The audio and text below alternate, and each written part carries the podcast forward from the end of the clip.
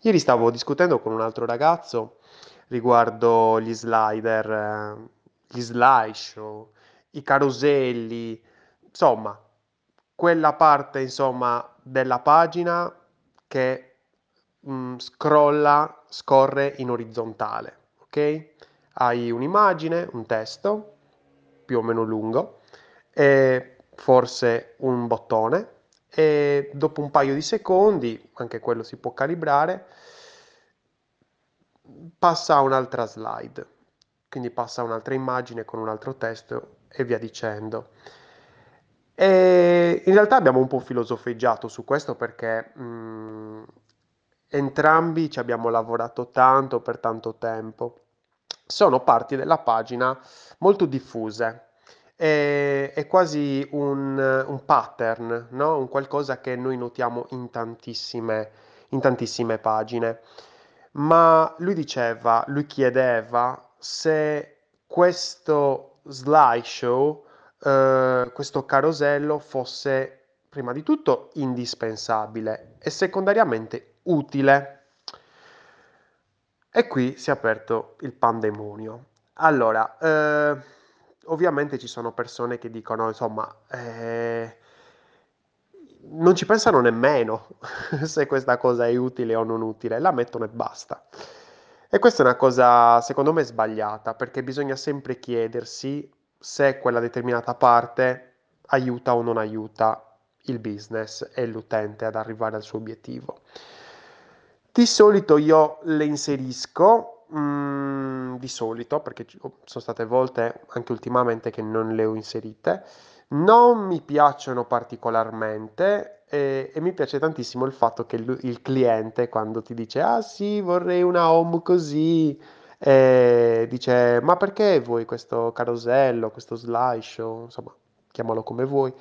Il cliente che dice sempre no perché vorrei che fosse viva la pagina, no questa cosa che ogni tanto cambia ti rende viva la pagina e mi fa morire veramente. È una cosa che boh, secondo me è un po' vero, perché comunque la pagina un po' è, vi- è viva nel senso che va da sola, nel senso. Cioè allora ci sono, veramente le ho viste, le ho vissute, pagine che si scrollano da sole. Cioè, eh, fantastica questa roba. Cioè, se tu non tocchi nulla, quelle hanno uno scroll leggero, piano piano, e va verso il basso. Bellissime, eh, perché dici, cazzo, ma cosa sta succedendo al computer? È impossessato. Ehm, tornando al discorso del, del carosello, eh, ovviamente ciò che inserisci- inseriamo dentro il carosello, io ultimamente lo sto chiamando carosello perché mi piace, perché è un po' vintage, un po' retro, mi piace sta roba del carosello, quindi lo chiamiamo carosello, ok? E questo discorso del carosello eh, è ovviamente un contenitore. All'interno ci sta del contenuto, ovviamente. E secondo me non ci deve stare eh, un contenuto indispensabile. Perché questo? Perché è un elemento che per forza di cose, a livello proprio tecnico, nasconde altri contenuti.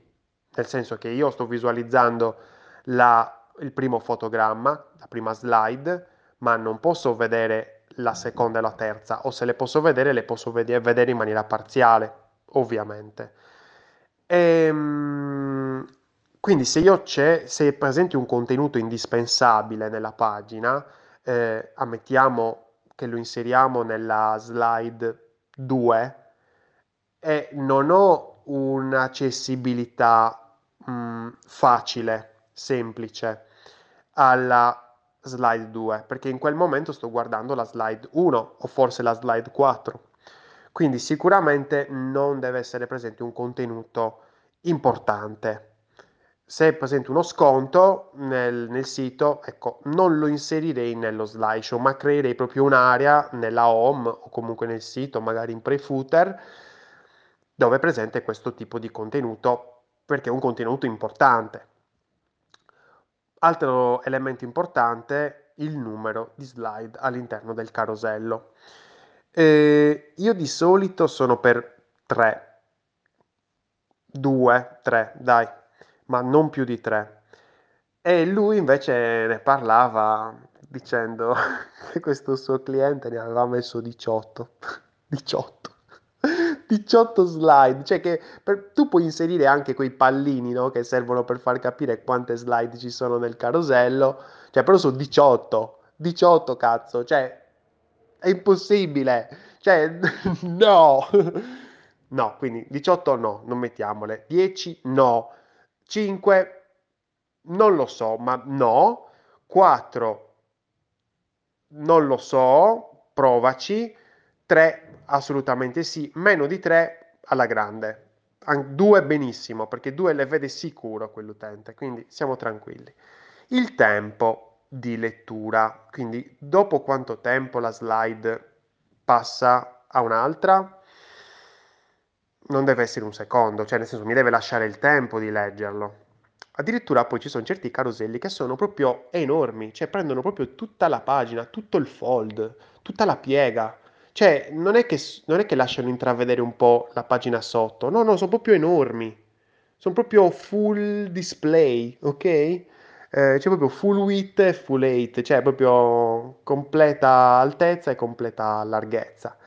E quindi là è proprio, cioè, lì proprio, no, sono belli, mi piacciono molto ma stiamo ancora più attenti, dobbiamo stare ancora più attenti là. Quindi, per dire, sicuramente lì metterei, fare una prova eh, leggendo proprio il testo in maniera molto lenta. Quindi se vedo che il testo si legge in un secondo e 20, lo metterei a un secondo e 40, allungherei. Oppure puoi fare la eh, il giochino che glielo metti più corto in modo tale che nel momento in cui sta leggendo, boom, gli fai vedere l'altro. Così lui deve andare indietro per vedersi il primo. Ecco, mettiamo sempre gli indicatori, nel senso ci deve essere sempre un qualcosa che dà il controllo, li chiamano i controller, no? i controlli, ehm, in, questo, in questo carosello. Diamo la possibilità all'utente di andare da una slide all'altra oppure di saltare. Ancora meglio, in certe testate, in certi magazine online, è presente questo bel carosello che presenta al posto degli indicatori in basso, quindi anziché i pallini, ha come indicatore proprio la thumb, l'immagine dell'articolo. Addirittura in alcune, alcune volte ho visto una cosa strabella, secondo me, che è l'immagine e il titolo dell'articolo. Secondo me questa è favolosa. Allora lì puoi averne anche 10 perché lì stai dando veramente un controllo esagerato all'utente, dove vede, magari 10 sono tante però, eh, attenzione, dove ha 10 desktop, perché poi dopo su mobile si incasina tutto, stiamo attenti. Però questa roba dello, del carosello con tutto questo controllo complesso eh, è molto bello, mi piace, secondo me funziona molto, soprattutto se hai un blog e quindi là ci avrai il, l'immaginetta di copertina e il titolo della, dell'articolo, molto bello e permette all'utente di andare e vedersi anche tutti i titoli già dalle, dall'anteprima praticamente presente nella, nel controllo dell'indicatore. E, um, un'altra cosa importante, la call to action, il bottone. Cioè, secondo me, ogni slide all'interno di un carosello deve avere un bottone.